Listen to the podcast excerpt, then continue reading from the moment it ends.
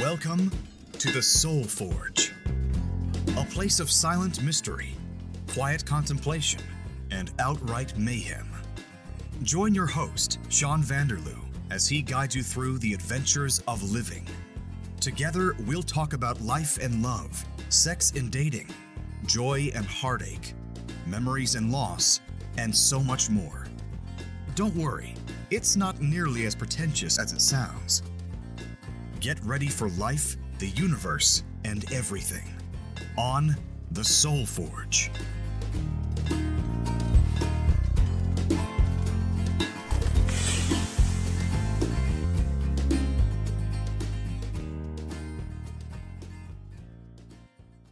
Hey folks, Sean here with episode 29 of the Soul Forge podcast. I've got a rather uh, interesting episode for you folks today.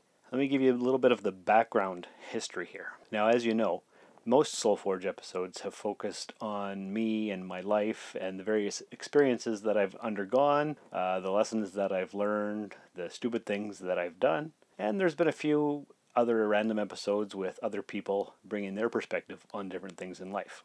Now, of course, not everyone can go through everything. So, because I haven't gone through everything, I can't give you a knowledgeable perspective on certain topics.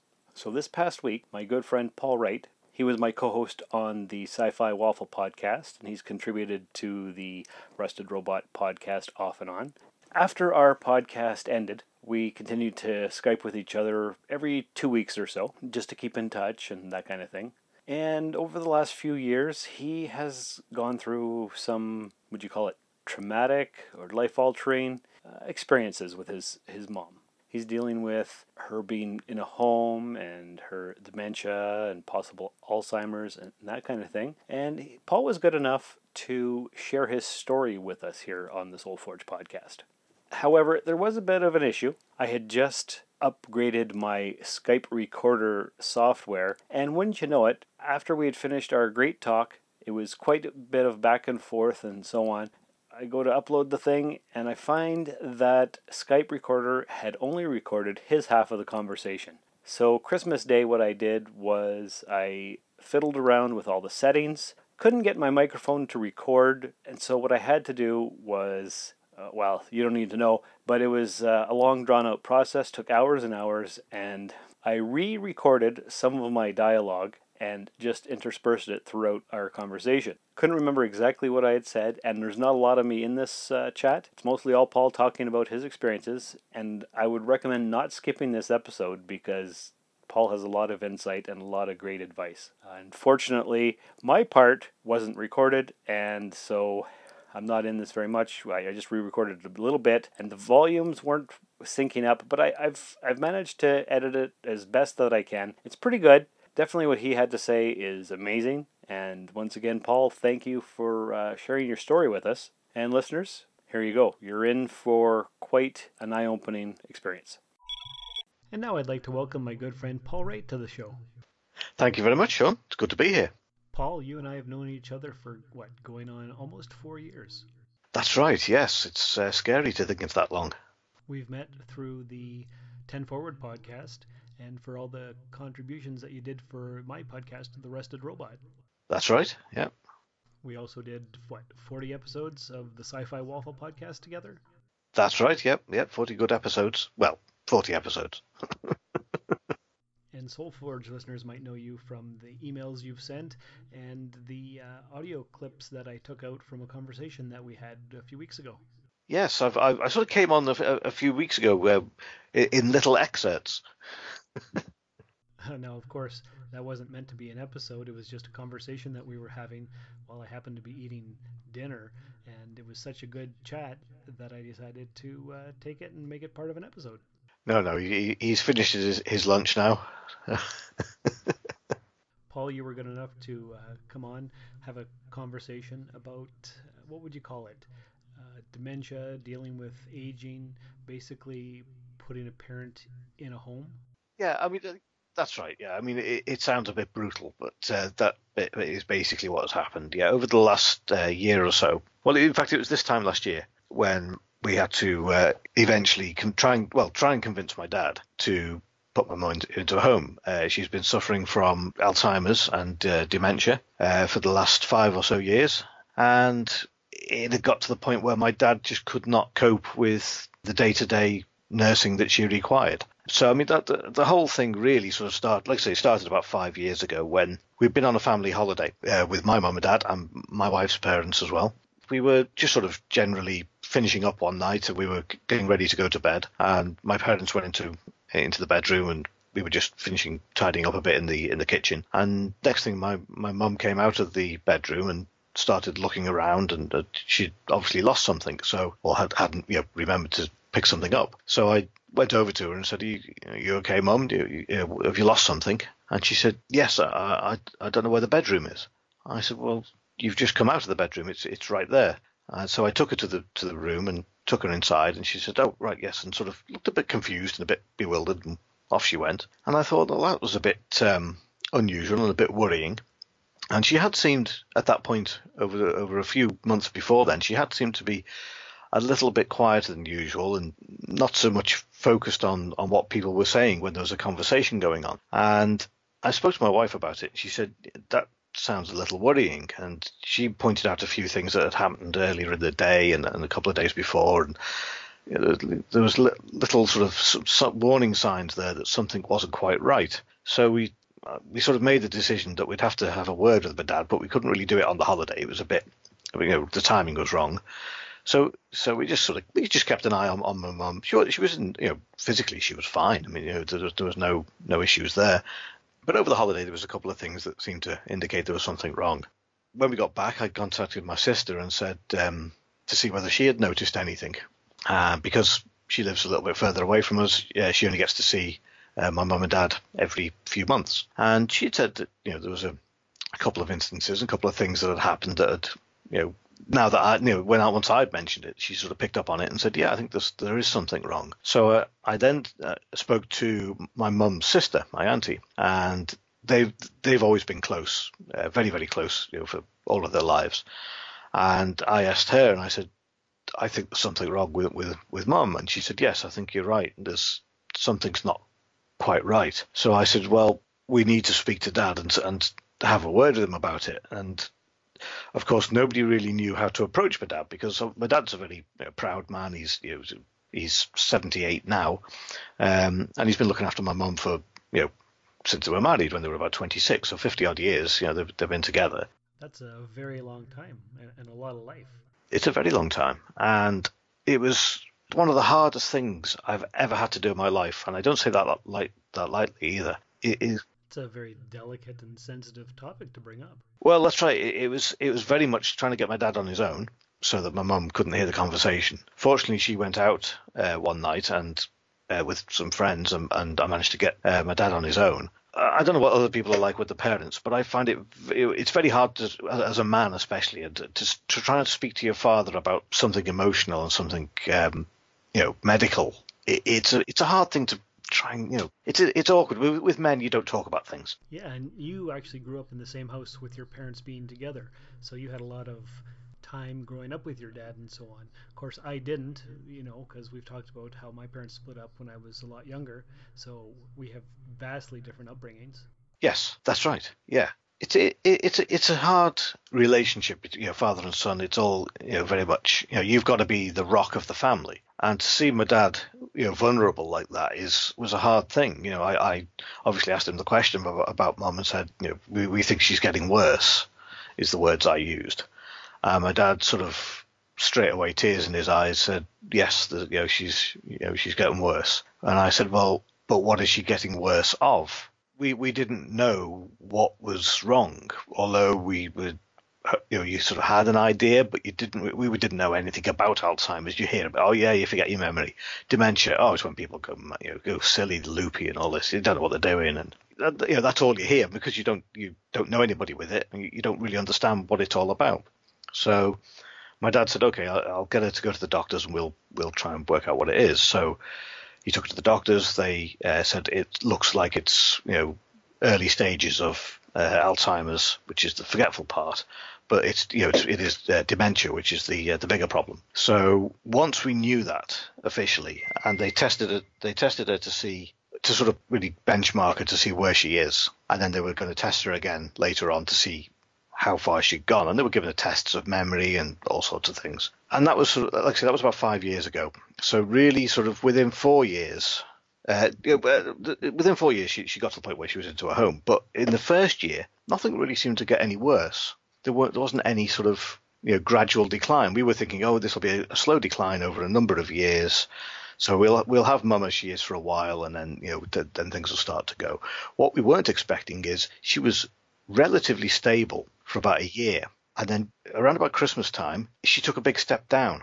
So like just a dramatic sudden change. Yeah, all of a sudden she caught up with where she was supposed to be. So it, it was um, really um, distressing for my dad because obviously one day she was relatively okay, a bit forgetful, a bit you know sort of unsure of things, loss of confidence in some areas. And next thing, she didn't know what she was doing, who she was with, you know why you know why people were doing things. And then she sort of would get used to that state and because she used to get very anxious because she didn't know what she was doing. She didn't know who my dad was, and then suddenly, suddenly she sort of calmed down, and then it would start. You know, it, she would sort of you know level off and think, well, okay, I'll accept that, and we, you know, then she was stable again for a bit. Almost like she was going back to the way she was. Yeah, slightly, slightly upwards again. So you'd have that bit of a drop, and then you think, oh, oh yeah, this is the next step. This is a step where you know we forget it, and then she'd be okay again. And then another large number of months would go by, another 10 or 11 months, and then she took another step down. And it was this is the way it was. It wasn't a gradual, slow progress of you know the brain sort of slowly. It was as though things were you know like links in her brain were snapping, and so another bit would go. So she so after after about two years, she didn't really know who I was.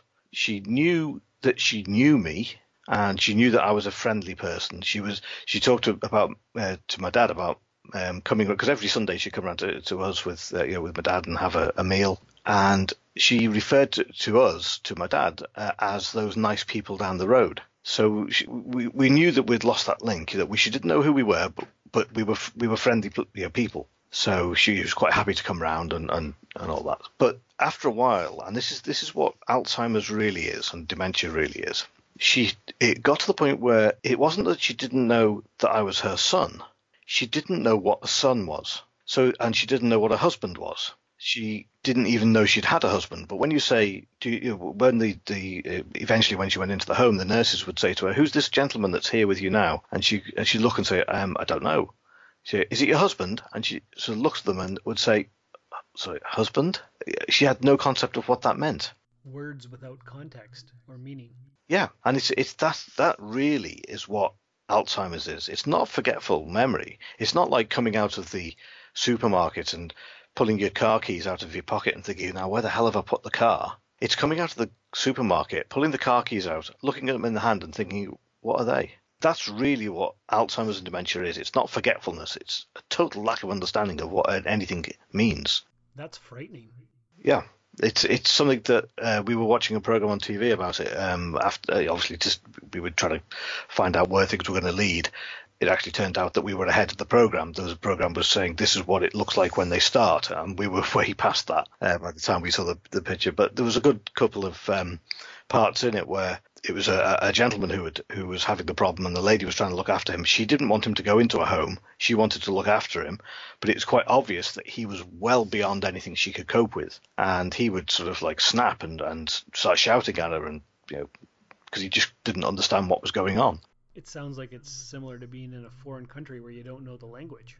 Exactly, and that is the big, the biggest part of it. Is yeah, the frustration. They they uh, they get all agitated and they, they, don't know what's going on and they can't understand what's going on. It doesn't matter how you try to explain it to them, they will never understand because they are now in their own world and you have to go into their world. You can't expect them to live in yours. You just have to go with it as best as you can, I suppose. No, that's right. It, it's you, know, you have to roll with whatever they're doing. You, you roll with it. If they suddenly say, "Oh, and and and how's your uh, you know how, how's your grandmother doing?" he said, "Well, I haven't got a grandmother. She's been dead for twenty years, you know." But you've got to say, "Oh, she's fine. Yeah, no problem," you know, and and roll with it, and you know, just go with it because they won't understand if you say, "No, she's dead." They go, "Who's dead?" You know, it's, it's, it's the, the, conversation goes very strange very quickly. So, uh, so eventually, like I say, things got to a point where um, In fact, my, my, my dad is actually deaf one ear and he's going deaf in the other ear, which doesn't help. But he can't hear people using the doorbell, for example. So one day, fortunately, he, he, he got up in the end, but he got up and came downstairs to find somebody banging on the door. And um, it was the next door neighbour. And they said, Your wife is with us. And she got out the house and um, but she didn't know where she was. As soon as she got outside the house, she didn't know where, you know, where, where, she was, what she was doing. So fortunately, she went to the next house and knocked on their door. And they obviously recognised her and took her in and, and everything. They did actually try to contact us. They drove around to our house and knocked on our door, and I couldn't hear it because we live, we sleep in right at the top of the house at the back, and we, we can't hear. He'd knocked on the door. If he'd used the doorbell, he would have been fine. But so so that sort of scared my dad a bit, and I think uh, one thing led to another after that, and we said, look, you know, I, I got him uh, this exactly this time last year, just before Christmas. I said to him, uh, he'd started to put it into a home uh, during the daytime, uh, one day a week, just for a, a, few hours, just so he could then get a bit of relaxation and, and rest because he was looking like death warmed up. I mean, it was really sounds exhausting. He was, he was. He, I mean, twenty four. This is twenty four hour a day care, and nobody's paying him for it. You know, he's doing this because he wants to. That's fifty years of love right there. Of course, yeah, that's right. I, I just, you know, he, he's, you know, from the, he was born in 1939. He, he, he's, you know, of that generation where you get married and you stay with them and you look after them through sickness and health. So simple as that. So he was, um, he was t- totally emotionally and, and uh, uh, physically tired. And I said to him, look, I said, you've got to realize that, you know, that everybody, you know, my auntie and my, my sister and all that, myself, we all support you. If you want to put mum into a home, you know, for good, don't worry about it. We are behind you. It's got, but it's got to be your decision to do that, and we, you know, we don't want to force you, but it have to be what you know. You you've got to do it, but do not think that you know we will think any less of you because you know that, you know that'll be the decision. So we saw it uh, for Christmas and New Year's Day last year. I get a phone call from my dad, totally in tears, saying I've made the decision to put my mum into a home you know, I, I can't cope anymore. And we all sort of cheered. So finally, you know, you've you know you come to the right decision. At his age, he has to take care of himself first before he can take care of anybody else. That's right. He'd done he'd done too much, really. He, he, you know, he had done too much. So um, so we went through the process of finding a home, um, which she's she's in now. She gets total care 24 hours a day. She's in the right place people there are used to the to, to that to those sort of symptoms and you know the, the conditions that uh, that she's got. You know, she's she's in a safe environment. She's fed and um, you know looked after and cared for. And my dad now is you know a lot healthier, looking a lot better for it. And he goes to see her every day or every every other day if he can't make it. And uh, you know, I, I you know I think it's um, you know it's it's great. It's uh, it's it's much better for him much better for mum because she's not in a state of agitation all the time because you know she doesn't know who this person is who's trying to get her undressed to get pajamas on. You know, what are pajamas? You know, you know all, all that sort of thing. It's a you know it's a constant state of agitation with being with my dad. Now she's in a bit in a better place with people who can understand the condition and, and work with her a lot better. Well, yeah, and the people in those homes are, are trained to deal with those kind of symptoms and people with those kind of issues. Exactly, and they see it every day. They they see you know different stages of it. Mum mum's still in a, a, sort of one of the earlier stages of of um, the condition compared to the other people who are there. There's a lot of people sitting there who have just vegetables. I mean, they they are literally just sat there drooling, and that's eventually what will happen to mum. But she's nowhere near that yet. She she helps the nurses go around giving the medication out. Like she thinks she has a job there or something almost. So yes, she, she's often she's often found in other people's rooms, you know, making the bed and what have you. So yeah, she's um, she's settled in nicely, and she's been there just just on a year now, just coming up to a year. Although I've explained all of that, this, this is where it gets quite hard for me because when when I knew what was going to happen, when I knew that it was Alzheimer's and the route we were going to take, uh, I knew where it was going to end up, and that was my mum in a home. And after a couple of years, I knew I'd lost my mum she didn't really know who I was, but she was still she'd still come to the front door. We'd you know open the front door. She'd come in and she'd give me a big bear hug, and you know which she she always did. You know when every time we met, she's I'm only five foot four. She's four foot six, right? So she's only a, a, very small person, but she'd give you this enormous bear hug of you know sort of just say hello. And um, you know she was doing that for for a long time. And then when she went, by the time she'd sort of got to go into the home, the first time we went in, she didn't really know where she was. She she knew she didn't realize she had to stay there. Um, and it took a couple of weeks for her to sort of settle in. And the first time we went there, we, we went to say goodbye, and we said we'd already heard uh, one story of uh, my auntie going in trying to trying to leave, and she wouldn't let her, and, and it was all very traumatic. So I said to my wife, what we'll do is you. Uh, I said to my wife, you say you're going to go get a cup of tea and leave, and wait for me by the front door, and then I will say I'll just go and see where Linda is, and then I'll leave the house, I'll leave the room, and I'll say to one of the nurses, we're leaving now, and um, they can go in, and within five minutes she'll have forgotten we were there. So my wife left, and then I went to leave, but she followed me out. So then I was stuck then, and I couldn't. So I, I said to one of the nurses, "Look, I, you know, I really need to go. Can you just distract my mum?" So she was saying, uh, "Oh yes, come over here, Mrs. Wright. Come over here, Mrs. Wright." Only for then, I thought I'm away now. I tried to get to the door, and before I'd even got there, my mum had caught me up and was got, grabbing hold of me, saying, "No, don't go, don't go take me with you, take me with you. I went, I can't, I can't do that. I had a nurse trying to pull her away from me on one side. I was trying to pull away from her from the other side and get through the door. And when I got through the door, closed the door, I could see her hands on the handle trying to trying to pull the door open, which was locked because it's a, obviously a security door. And that was really, really heartbreaking, traumatic. I thought I can't do this every day. You know, I can't. Every time I go to see her, I can't. I can't be doing that. That's that's just too hard. I mean, that's. It felt like to put it very simply, having a puppy or a cat and shutting the front door on them when you go to work, and they're sat there going, "Where are you going? You're leaving me on your own." And it was it was just like that. The look in her eyes was very much, "Why are you leaving me here? You know, take me with you." And it was it was really really hard. So it was. I, I mean, there's plenty of funny stories we've got of her. It's not all heartbreaking stuff it, there's there was a, the one of the last times um, I saw her, which was a, a, a, while back, which I'll explain why in a minute. We it was her birthday, and we took in some flowers for her. We went in, and one of the nurses said, "Oh, you got some flowers there, great." Um, uh, I said, "Can we take them to her room because yeah, we you know, just don't want to dump them anywhere?" She goes, "Yeah, yeah, put them in the room." So we went up uh, into her room, and she was there. So we gave her the flowers. We came back, and uh, we're walking down the corridor, and the nurse came back out and said, uh, "Oh, hello, uh, Eileen. Hello, nice to see you. You got some flowers before?" And she, my mum just looked at her and said, "Flowers? Flowers?" And she says, "Yes, yes, flowers from your son." She went, "Son? Son?" and she just didn't realise, she didn't know that I was her son and I'd given her flowers, which I'd just literally done about 30 seconds earlier. She had no concept of, of what a son was, let alone that I was her son and I'd given her flowers.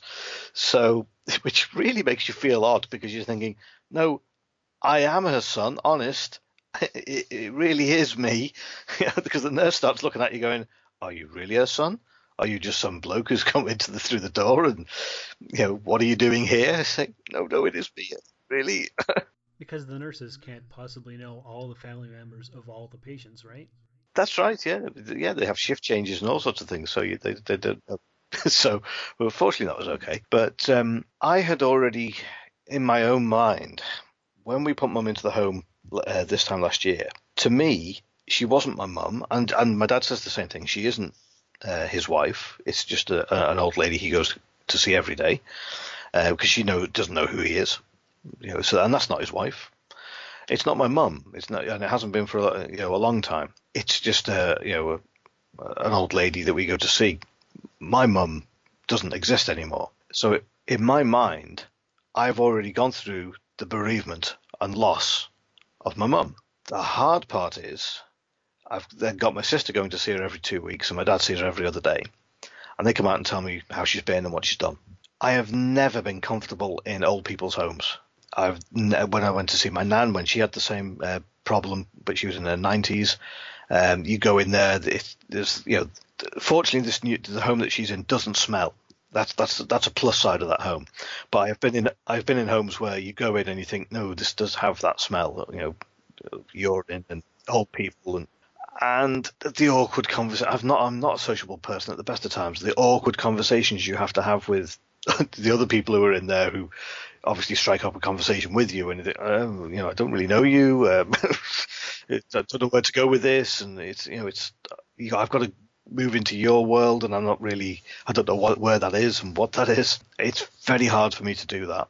to the point where I have stopped going to see my mum because, as far as I'm concerned, she's already gone. I've gone through that loss. When she does finally pass away, I will not grieve because I've already done that. It sounds very cold, and it pro- and it probably is, but I've never been that way. I've never been sentimental. It's just, I mean, that's why I got into Star Trek because we're like Spock. He's very emotion emotionless. He deals in logic and he thinks logically. And you know, when somebody passes away, they've gone. You move on, and that's you know, when my when my grandparents passed away, I never shed a tear for them, even though we, we were really close. You know, they're gone. I'd seen them a few days before they're gone. I'd already gone through that process of knowing I wouldn't see them again. So logically, I've moved on, and that's what I'm doing with my mum.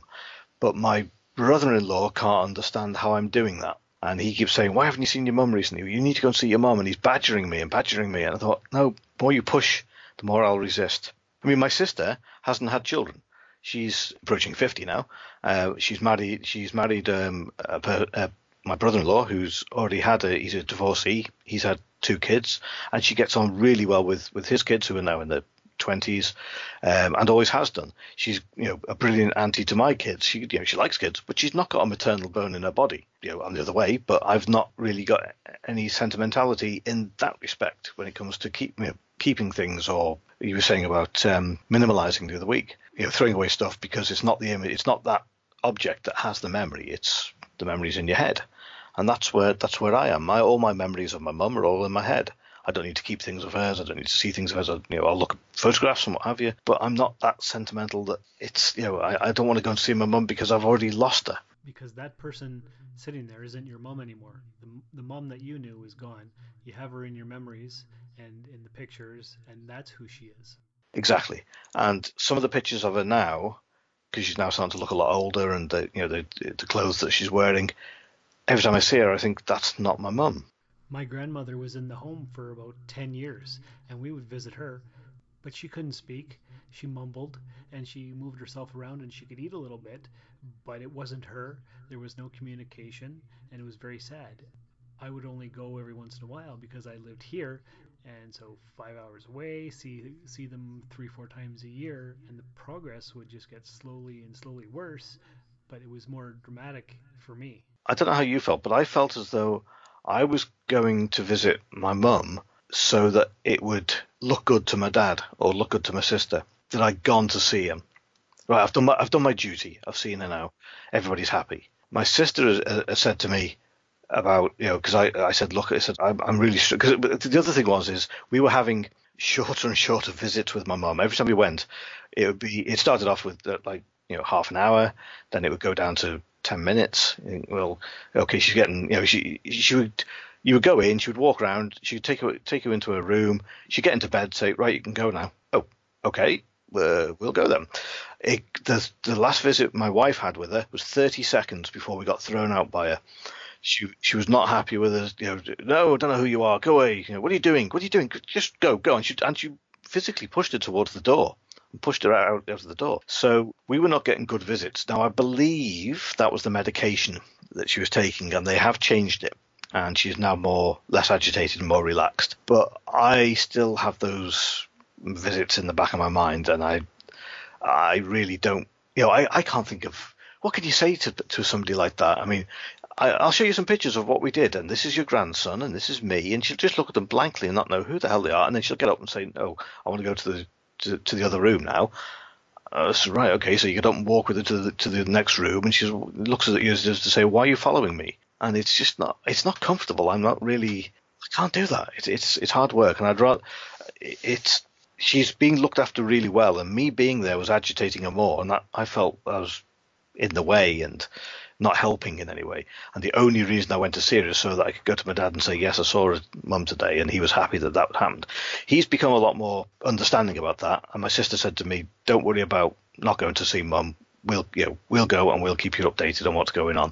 She goes, it, it's your decision. That's fine. So my sister was was okay with it and put me at ease. But uh, it is, um, uh, you know, and of course with Christmas coming up, I've you know I've got her a card.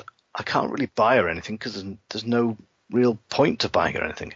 She would, I can't really give her any trinkets or anything. She won't know what they are, uh, who they're from, and it's difficult because she's not really there, even though she is.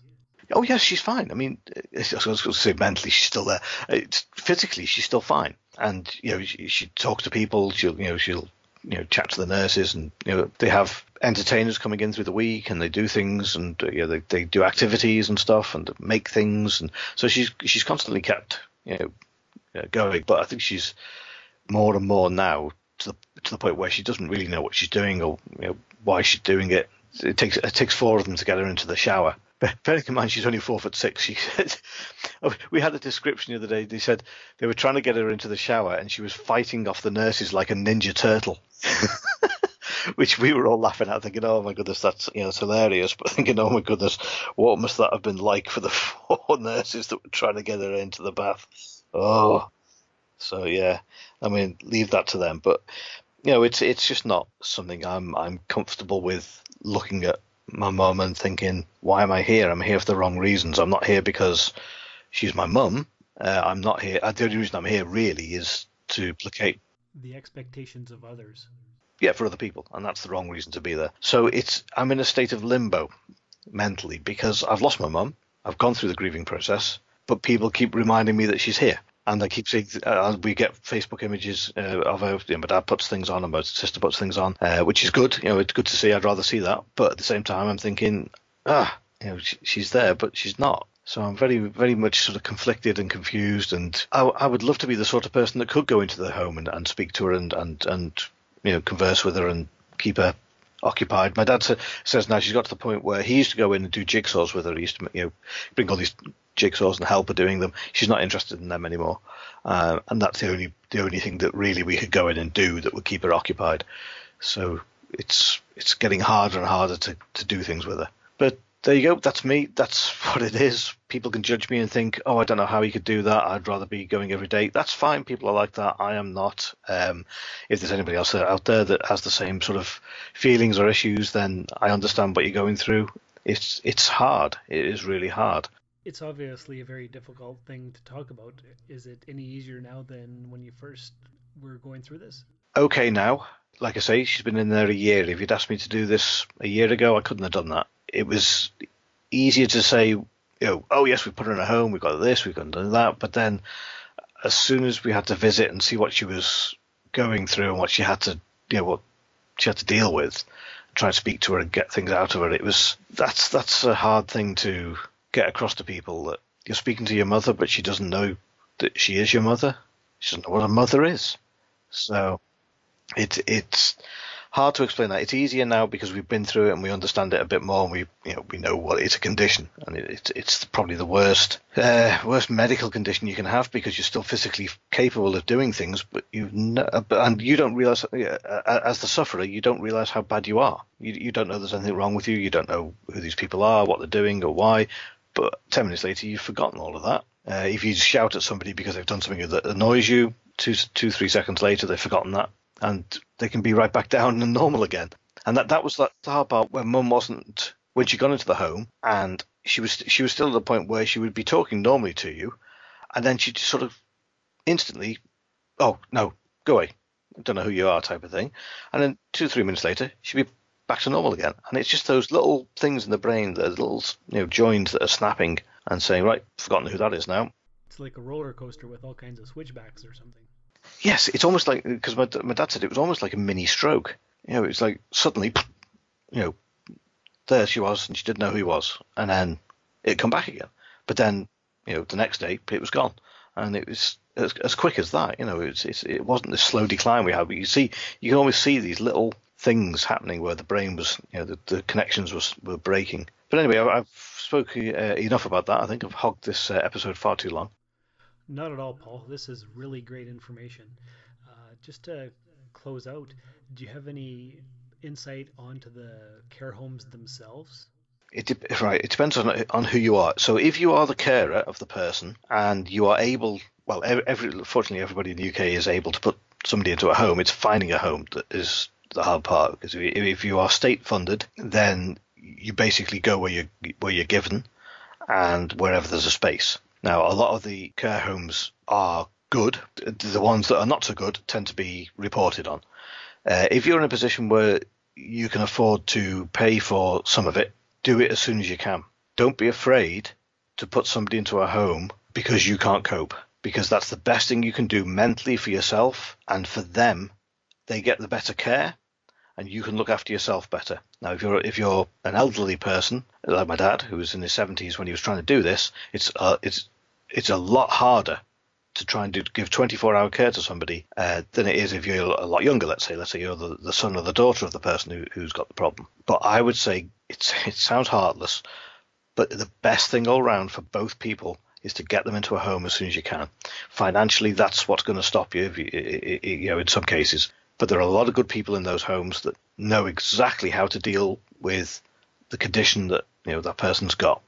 As for you may think you know the person because you've been married to them for a long time, or they're your mother or father, and you know, you know what's best for them. Because this is what my dad was doing a lot of as well. He says, I, I know what's best for her. She needs to do this. Wrong. Everything he tried to do was wrong. Because as soon, you know, as, soon as he he said, "Oh no, I'll look after her. I'll I'll do this. I'll do a jigsaw with her. I'll do this with her. I'll do that with her," Uh, no, she was she was slowly but surely losing it, and she didn't know who he was. So why is she in this home with this strange person? Why are you doing this? So you know, if you're going to do that, it's best for a carer to do that, and they know exactly the responses to you know to the questions. They know how to handle that situation better. So person is you know obviously a lot better off in the home. It is the hardest thing you will ever do because you are letting go of somebody who you've loved for a long time but don't feel as though you're going, that you're giving up on somebody and, and saying I can't do it anymore. You will you will end up in a, in a home yourself if you tr- if you try and stay too long with that person. You know, it, you know, my dad was at breaking point when he when he rang me, and that was far too late. Don't get to breaking point. You know, it's, it's almost like save yourself because the other person will be cared for a lot better if you if you let go. So that's that's the biggest thing. The biggest thing I'd say is don't wait until it's too late but I can guarantee most people will. I'm sure that's a lot easier said than it is done because of the feelings involved. Am I right?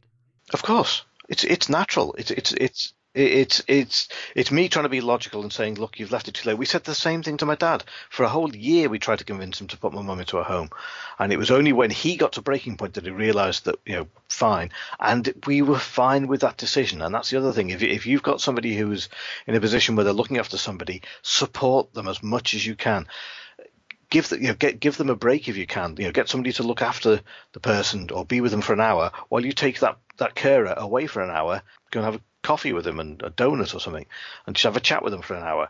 Gets it, it resets the brain. It gives them that bit of a break because they're going to be with them for the next 23 hours. So you know, and the rest of the week, and you know, so it's you know, get get the carer as much rest as you can if they, if they want to stay with them. And there's really only a couple people that are qualified to even talk about something like this. So I'm happy you decided to share your story with me, Paul. And I'm and I'm one of them. so yeah, it's easy. It's it's the other thing is it's easy to talk into a microphone and say all of this stuff it gets it off your chest, and that is a, a huge relief to people as well. If they can, you know, it's always saying, "Well, I, don't want to talk to anybody about it. I can't really talk to anybody about it." Well, don't. Just talk to come to come on to the Soul Forge and talk about it. But speak into a microphone. Just say it out loud. Speak to a, your closest friend, whoever it is. Speak to them about it because getting it off your chest helps as well. Even if they can't help with the situation, just talking about it is it, it takes so much off your mind and it's really a huge topic. We've only barely even scratched the surface. There's so much more you could probably talk about. Exactly. Thank you for coming on to the Soul Forge podcast and talking about a hidden topic that not a lot of people are bringing to light. We're all getting older. It's something we're all going to have to deal with at one point in our lives, whether it's us, a family member, a loved one, a friend, somebody like that. So your story is very important, and thank you for sharing it with me. Thank you very much for the opportunity to do this. All right, so that was my interview with Paul. I learned quite a bit. Like I had said, I had gone through a bit of that with my grandmother. However, because we live five hours apart from each other, I only got to see her a few times a year, and she was not talkative, and so on. So, a little bit different. It was a grandparent, not a parent. There's that bit of a difference. But anyway, that's uh, that's Paul's experience, and that's what the Soul Forge is all about. It's all about life, the universe, and everything. Learning from me, learning from others, learning from yourself. Just new experiences, new perspectives on life, and I think that Paul has provided that. So that's the end of episode 29. I've recorded a new end closing just to make it more streamlined and give you all the information in the best way possible. So I look forward to talking to you guys next week on episode 30. Take care. Hope you had a great holiday. And remember, no one is in charge of your happiness except you. This has been another episode of the Soul Forge Podcast. Contact the show by emailing soulforgepodcast at gmail.com or by tweeting soulforgepod on Twitter. Visit us at soulforgepodcast.com and remember the best way to show your support is by leaving a five star review in the iTunes Store. And if you would, please check us out and like us on Facebook. The Soul Forge podcast was written, produced, scored, edited, engineered, and directed by Sean Vanderloo. Find me on Twitter and Instagram at Darth Vaderloo. For more great content, you can listen to my other podcast, The Rusted Robot. Thanks for stopping by the Forge. We'll keep the fires lit until your next visit. I could do this all day. This has been a Valley of Vanderloo podcast production, all rights reserved. This transmission ends now.